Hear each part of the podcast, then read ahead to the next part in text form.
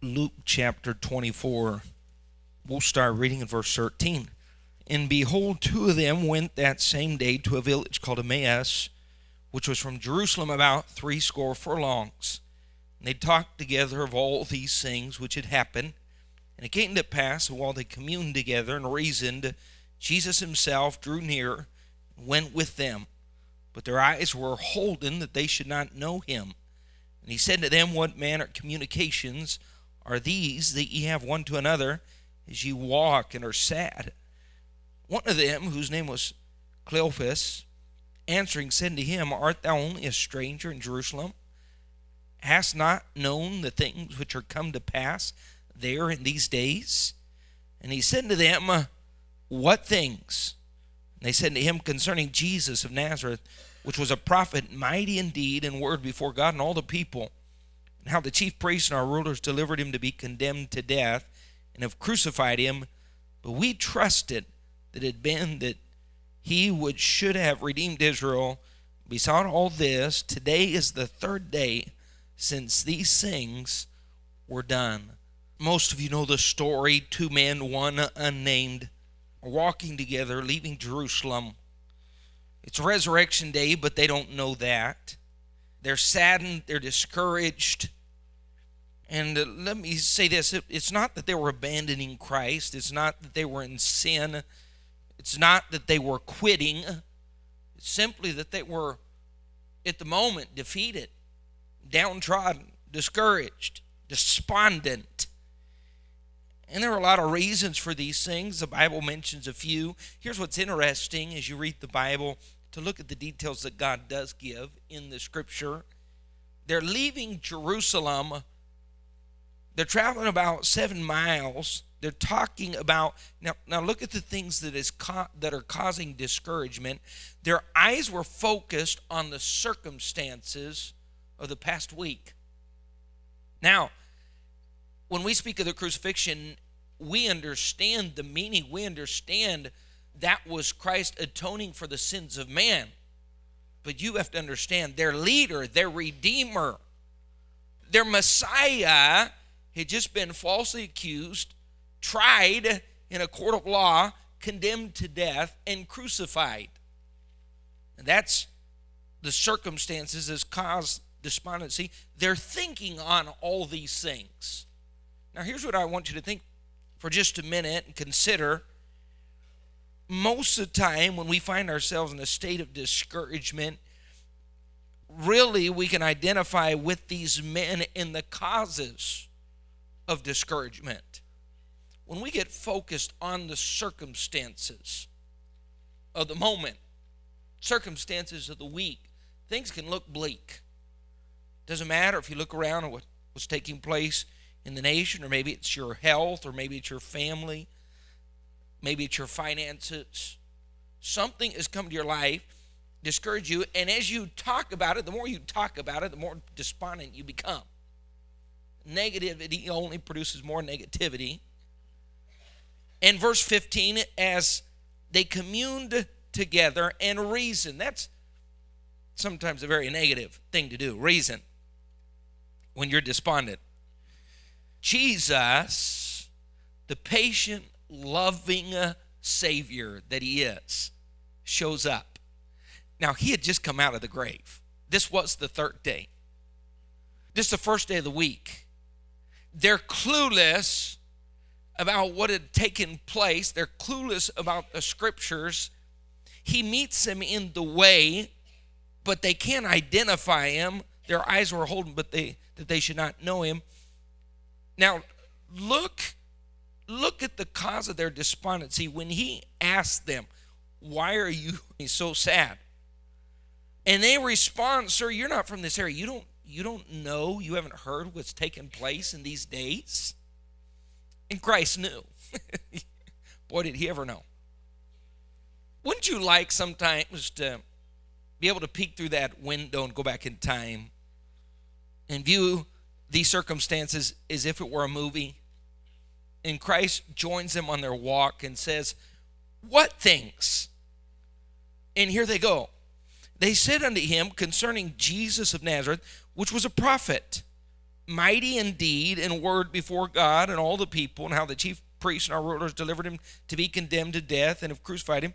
But we trusted that it had been he which should have redeemed Israel. Now, a big part of their confusion was their, their misunderstanding of Christ. Christians, here's where a lot of people become discouraged in the Christian life misconceptions concerning Christ because all of us, we're not in the scripture like we ought to be. And we don't always have the right understanding of God, His ways. His ways are past finding out. We can't fully comprehend what Christ is doing, we can't see that far ahead. And so when he doesn't act or react the way that we think he should, it causes discouragement.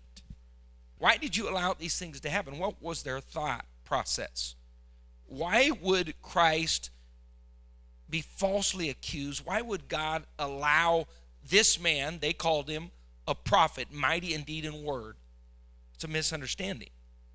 Now, here's their conception He was a king, our king, so why was he crucified? He was a great prophet, so why did God allow him to be killed in this manner? He was a mystery to us. We still can't comprehend exactly, as his followers, we can't comprehend what his purpose was and why it all had to end this way. Let me ask you this what's one of the biggest cause of confusion in your life? Just not understanding God and what he's doing be careful. Here's, here's the source of offense and frustration, discouragement. When it doesn't matter if it's sickness, a job loss, problems at work, problems with a brother in Christ, a car accident, ongoing health issues. You look at that problem and expect God to do something according to your thought process. And you have a time frame. Here's what they said it's been three days. Well, you're misunderstanding God's timing because three days was his plan. You're looking at this through a different set of glasses. You're despondent because you say three days means now the situation is hopeless. And Christ says, three days, I'm out of the grave. They had misunderstood the scriptures. Now, a big part of our despondency is not our lack of reading the scriptures, but a lack of understanding. It's almost like we pick and choose what we understand and don't understand. Because they had heard him speak of, You destroy this temple and I'll raise it up in three days. The Son of Man must be accused, arrested, betrayed, sold, and crucified. And three days later, now let me ask you this his teaching was very clear. Three days later. And, and, and what was their comment in the scripture? The next verse he says, and then the ladies, the ladies went to the tomb and they did not see him. And what is it that happens in those dark moments when it just seems like bad thing after bad thing is taking place? We don't understand what God's doing. Then we look back and say, God, I just, I, I, I went to where I thought you would be and I can't find you. I can't see you. Why would you allow this to happen? If you've been alive very long, there's been a point in your Christian life when you've asked, God, why did you allow this to happen this way? How many of us have ever felt self righteous? Thought, God, I didn't deserve this. Have you ever thought about that, that kind of statement? But we find it slipping out of our, if not our lips, our minds. And there's a little bit of despondency, a little bit of frustration. Or, or it seems like those that are doing wrong, as David said, uh, I, I would have fainted if, if I hadn't seen the goodness of God in the land of the living. What's he talking about? The land of the living. Bad things happen in the land of the living. Once you're in heaven, you're walking on streets of gold and everything's fine. But in the land of the living, people get sick. People have a sin nature. There's suffering. There's death. There's problems. There's heartache. There's work. That's the land of the living. But he said, I would have, it's a guarantee, I would have fainted had I not seen the goodness of God. And all of us have been walking at some point, and here's what running the race does. You mean to tell me, if you've ever run, that at some point in that journey, in that race, you didn't become weary? I remember Pastor Bob, when I was in junior high, convinced me to run state. That was one of the worst decisions of my life.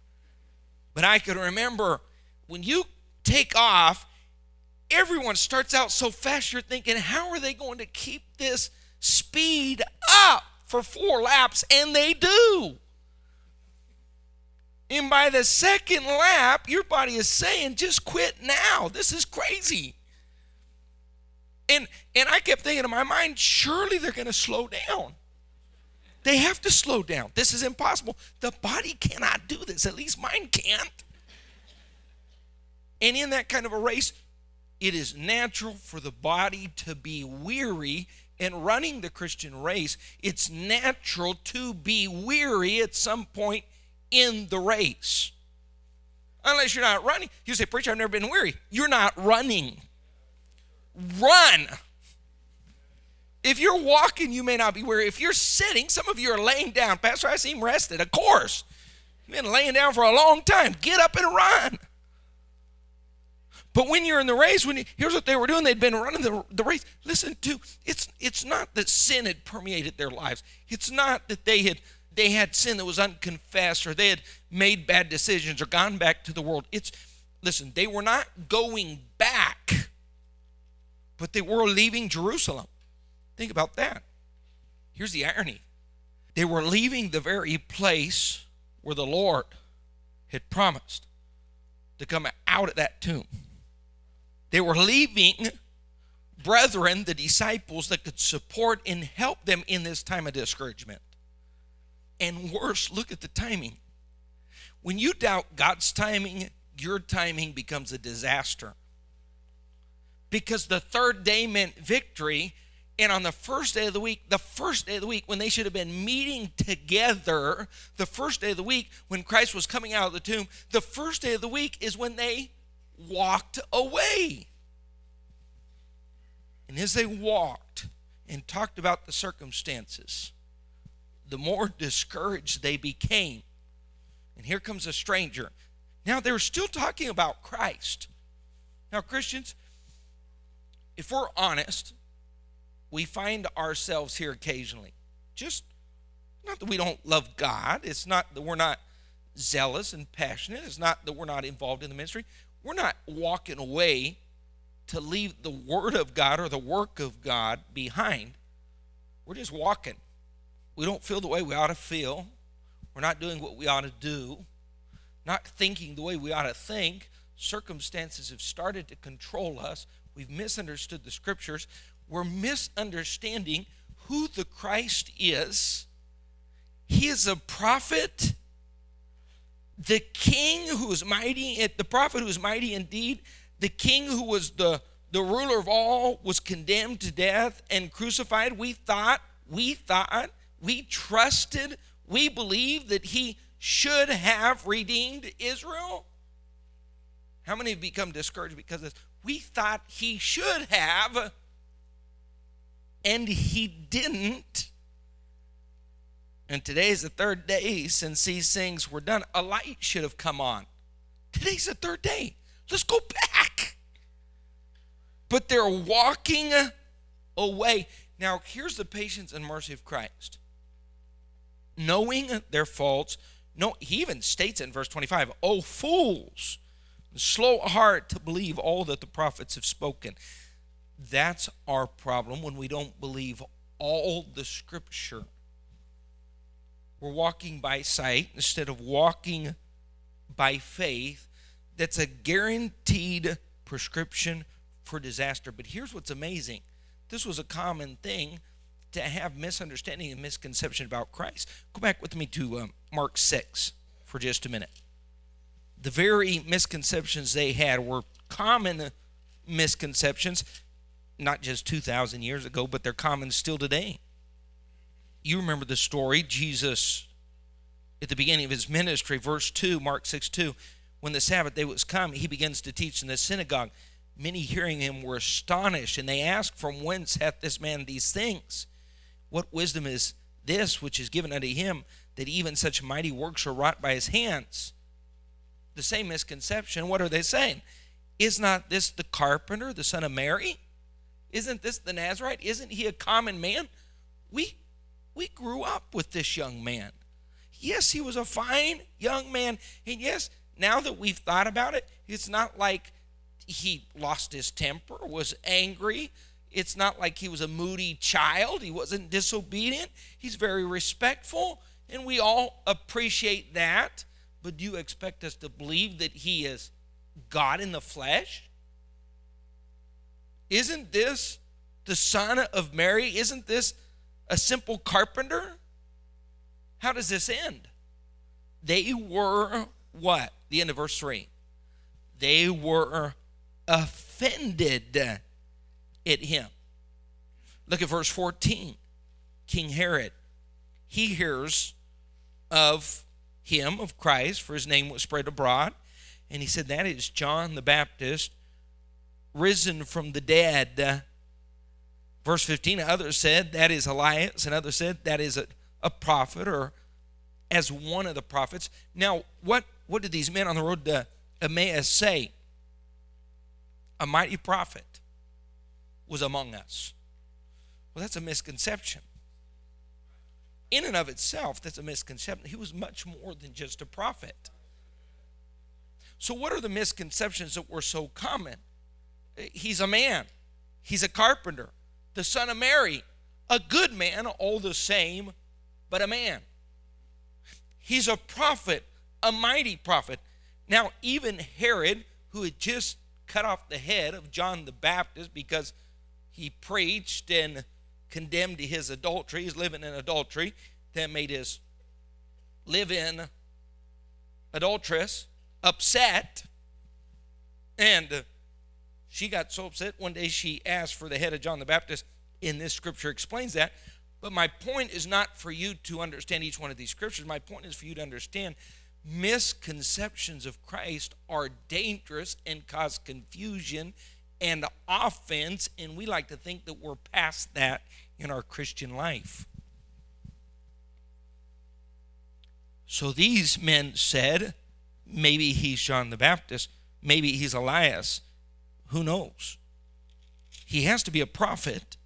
Look what it says in verse 41 speaking of the feeding of the 5,000, when he had taken the five loaves and the two fishes, he looked up to heaven, blessed and brake loaves, gave them to the disciples, set them before them, and the two fishes divided he among them all, and they did all eat and were filled. What's the misconception here? Well, you find it the same story. Keep your finger here. Go with me to John 6 13. Here's the misconception Therefore, they gathered them together, filled 12 baskets with the fragments of the five barley loaves. Do you guys see this as the sister text? It's the same one, the feeding of the 5,000. The lad comes with the five loaves and the two fishes. Verse 15, what takes place? When Jesus therefore perceived that they would come and take him by force to make him what? A king, he departed again to a mountain. Now go back to Mark 6. So, what are the misconceptions? He's just a man, he's just a prophet. Or he is the king. Let him establish his throne. Well, he was the king, but he didn't come to establish his throne or his kingdom. He came to give his life and shed his blood. They wanted him to come and to solve all their problems. That's what their king was supposed to do. You know common misconception of Christ is? living on a sin cursed planet, God, I still want you to come and solve all my problems. Now, I'm not just going to ask you or tell you which problems to solve, I'm going to tell you how to solve them. And if you don't, I want you to know I'm going to be offended with you. We all do this. Young people do this when God doesn't provide them the right mate according to their time.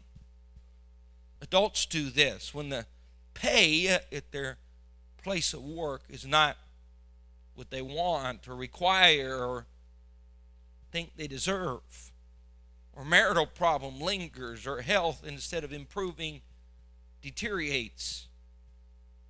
Man wants the king to move and move quickly and solve the problem. It's a misconception of Christ. Look what it says in verse 48. Then Christ, he goes out, he wants to depart to a mountain and pray, and he sends him across the sea on a ship. Verse 48 He saw them toiling and rowing, for the wind was contrary to them. And about the fourth watch of the night, he cometh unto them, walking upon the sea, would have passed by them. But when they saw him walking upon the sea, they what? Supposed. Another misconception. They supposed Christ was a spirit, a ghost, an apparition, and they cry out in fear. Now go back with me to Luke 24 for a minute.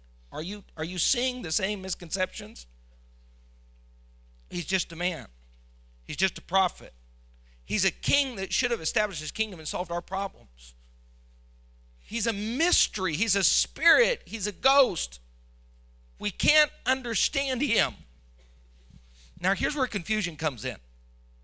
The same things that cause confusion, discouragement in their minds cause confusion, discouragement in our minds.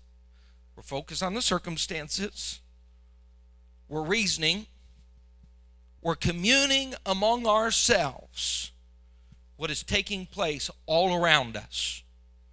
We're becoming more fearful, distraught, frustrated. Doesn't matter if it's the politics or the financial problems, the decisions of a president, my work situation, the weather, allergens, pollens. All these things distress us. Now, if he was God, this is the way he should react. Understand this, in each one of these misconceptions there were also there was also truth. He was a man. The God man. He was a prophet. The greatest that ever graced this planet. He was the king. He was a spirit. He was an apparition. He was a mystery. But if you just take each one individually, it would be a misconception. If you take them all together, maybe, possibly, you could understand who he was. He was God in the flesh. He was a prophet come to preach eternal salvation.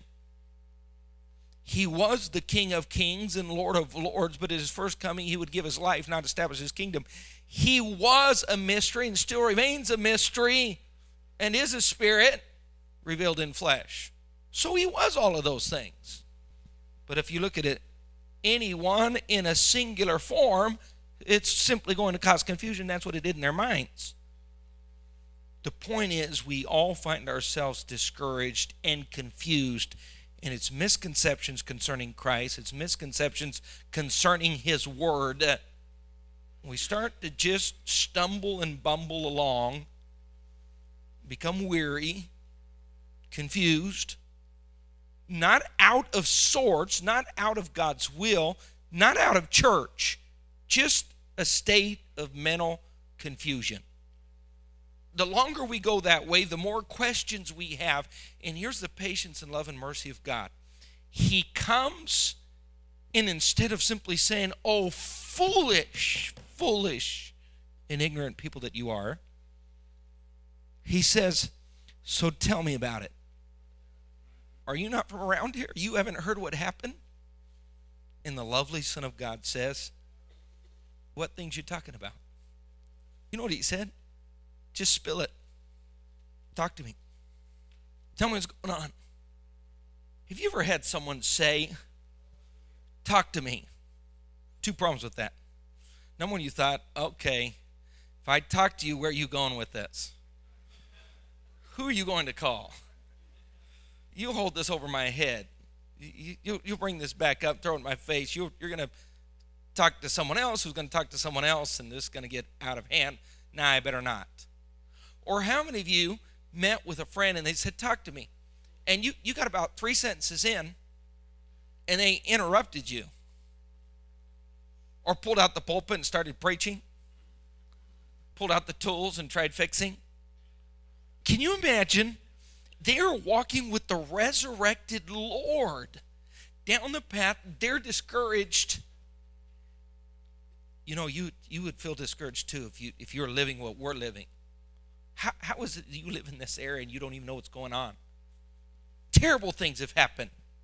And when they say that, terrible things, Christ says, What things are so terrible? Hold on. Because those things that seem so horrific in our mind are simply that horrific in our mind. Remember those things that depressed you and kept you awake at night 10 years ago? Listen for me. It was the end of the world. You can't even remember now. You thought your marriage was over. You thought it was financial ruin. You thought you were going to live in debt for the rest of your life. You thought that person was going to die. You thought your life as you knew it was done. And Christ says, uh, uh, What things? Let's talk about this. And as they talk, Christ won't even smirk. He lets them talk about the total devastation that they have seemingly faced. Our Christ, our Messiah, our King, our prophet, our leader is done. And we can't understand it. And they're walking with him, telling him. Now, how does he not smirk at some point in this conversation? He was a good man. Christ says, He certainly was. He was a mighty prophet. Yes, to that. We thought that he would redeem all of Israel. How did not say he did? He's listening to this hopelessness, wanting to smile, patiently listening to, to all the negativity. And here's what he says verse 27 or verse 26 Ought not Christ to have suffered these things? To enter into his glory, beginning at Moses. Now, what does he do? He reaffirms the things they already knew. How do we get out of discouragement? This book. You know the best way out of discouragement? Reaffirm the things you already know. Get in the book and reaffirm what you already know. Because Satan will get you to doubt everything you know to be truth. So the best thing you do, you open this up and you just reaffirm. He goes back to scripture to the prophets and Moses and expounds to them those things concerning himself. Now look look what he does. He draws nigh to the village whither they went. He made as though he would have gone further. You know what he's doing? He's enjoying this. So he makes it seem as though he was continuing down the road. They had arrived at their destiny.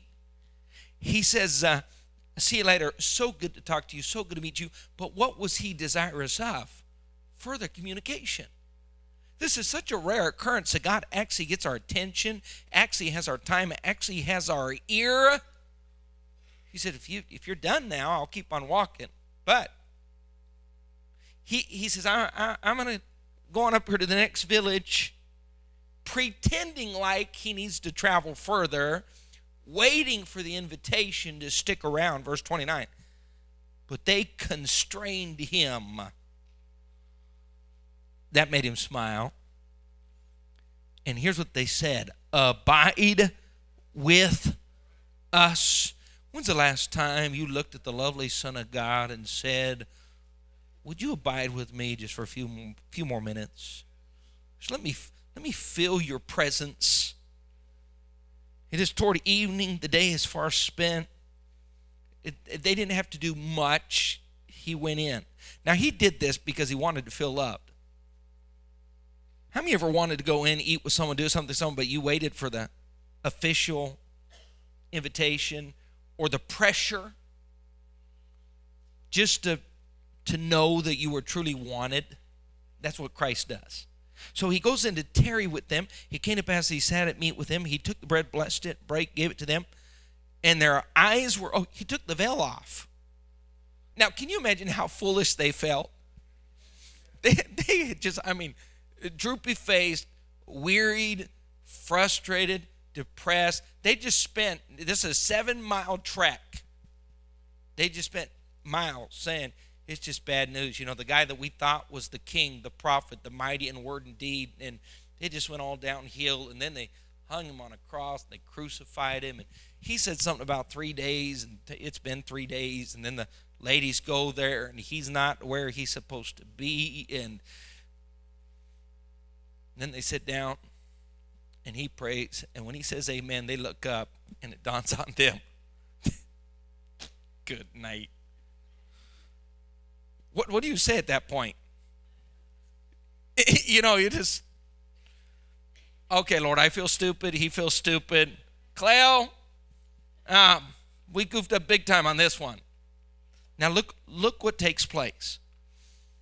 He vanishes. At this point, he disappears. Now hold on for a second. We're, we're getting to where it gets interesting. They said one to another, Did not our heart burn within us while he talked? I'd love to see some Christians burn, but most aren't burning. There are more that are discouraged, there are more that are frustrated, there are more that are despondent than are burning. They said our hearts were burning. Let me ask you, when was the last time your heart was burning? Now, their heart did not burn when they spoke of Christ or even spoke to Christ. Their hearts burned when they heard Him speak most are not hearing from God. Most are not interested in hearing from God. And as a result, there's very few that have a heart that is truly burning. Look back at those times in your life when you were burnt, your heart was burning. God spoke to you and you knew it. And it might have been in your house or in your car or at the church or during a conference. It might have been through a person or through a child or through your mate or through a circumstance. It could have been through a message or a preacher. But God spoke so clear, it was undeniable, and He spoke to you, and your heart burned. But now we're too busy. So we speak to Him. That doesn't make your heart burn and we come to church. But we come so worried and preoccupied and caught up and tired, and he is wanting to speak. He doesn't have the invitation, but most haven't even cleaned out their ears or are willing to hear him. Now, hold on for a minute. I'm not trying to be spooky tonight. I'm not saying that God speaks the same way that he did in the Old Testament.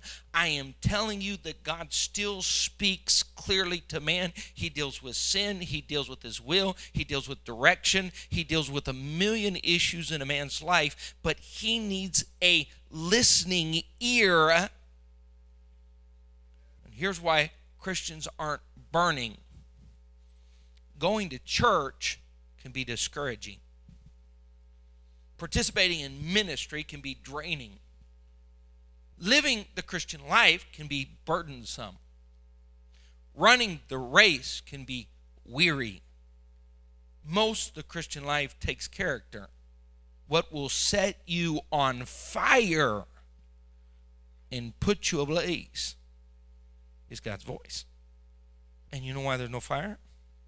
Most Christians are not hearing from God. So they don't hear on Monday, they don't hear on Tuesday.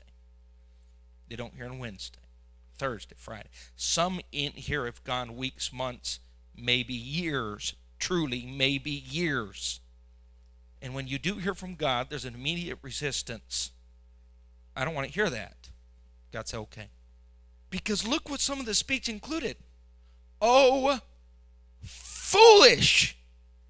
They weren't offended his last words were extremely harsh rebuke, and they said they constrained him and said, Tarry with us, don't go another step. Why, why, why do you want to walk down the road? It's getting late. Now listen, they were so pumped up. What's the Bible say? What's the next verse say? They had walked all this way. It was most likely uh, nearing dark. They sat down to eat dinner. They were so pumped up, their hearts were burning within them. They turned around, walked seven miles back. Got the disciples, said, Hey, he's alive. It's amazing. You know, where it was funny. So what happened? Well, you guys left here pretty down. Um, so what hold on for a second. Why, why are you guys banging on the door? What, what in the world is going on? You look like you ran a few miles. Uh, we did seven. How in the world did Clay run seven miles? He's pretty excited. Got some good news to tell you. Why is it they were so weary minutes before they could turn around and go back seven miles, leave their destiny, leave their problems, isn't it amazing the energy you have when your heart is aflame? You have energy to go to prayer. You have energy to go soul winning. You have energy to sit through a long message and enjoy it. You have energy to sing during the song service. Your heart's ablaze. The only thing that can do that is God speaking to you and you know it and you're happy and you're responding and you're begging him to speak some more. And you come to church and you come to church to hear his voice because it puts a fire in your soul. And then you start hearing from him on Sunday and Wednesday, and you say, Lord, I'd like to hear from you on Monday. And you say, Lord, I, you know what? I, I'd like to hear from you Monday, Tuesday, and Wednesday. Christian, I, I can't imagine living the way some Christians live, never hearing from God. You have astounding character because you just drag one foot after the other, mile after mile. I don't want to live the Christian life that way. I would rather live it burning. And here's what listen, some of you have experienced that a couple times in your life. You know what I'm talking about? Maybe it was a conference two years. You can remember something happened two years ago and God spoke to you and it set you aflame. The only problem was you didn't hear from God again because you were satisfied with that word. Did not our hearts burn within us while He?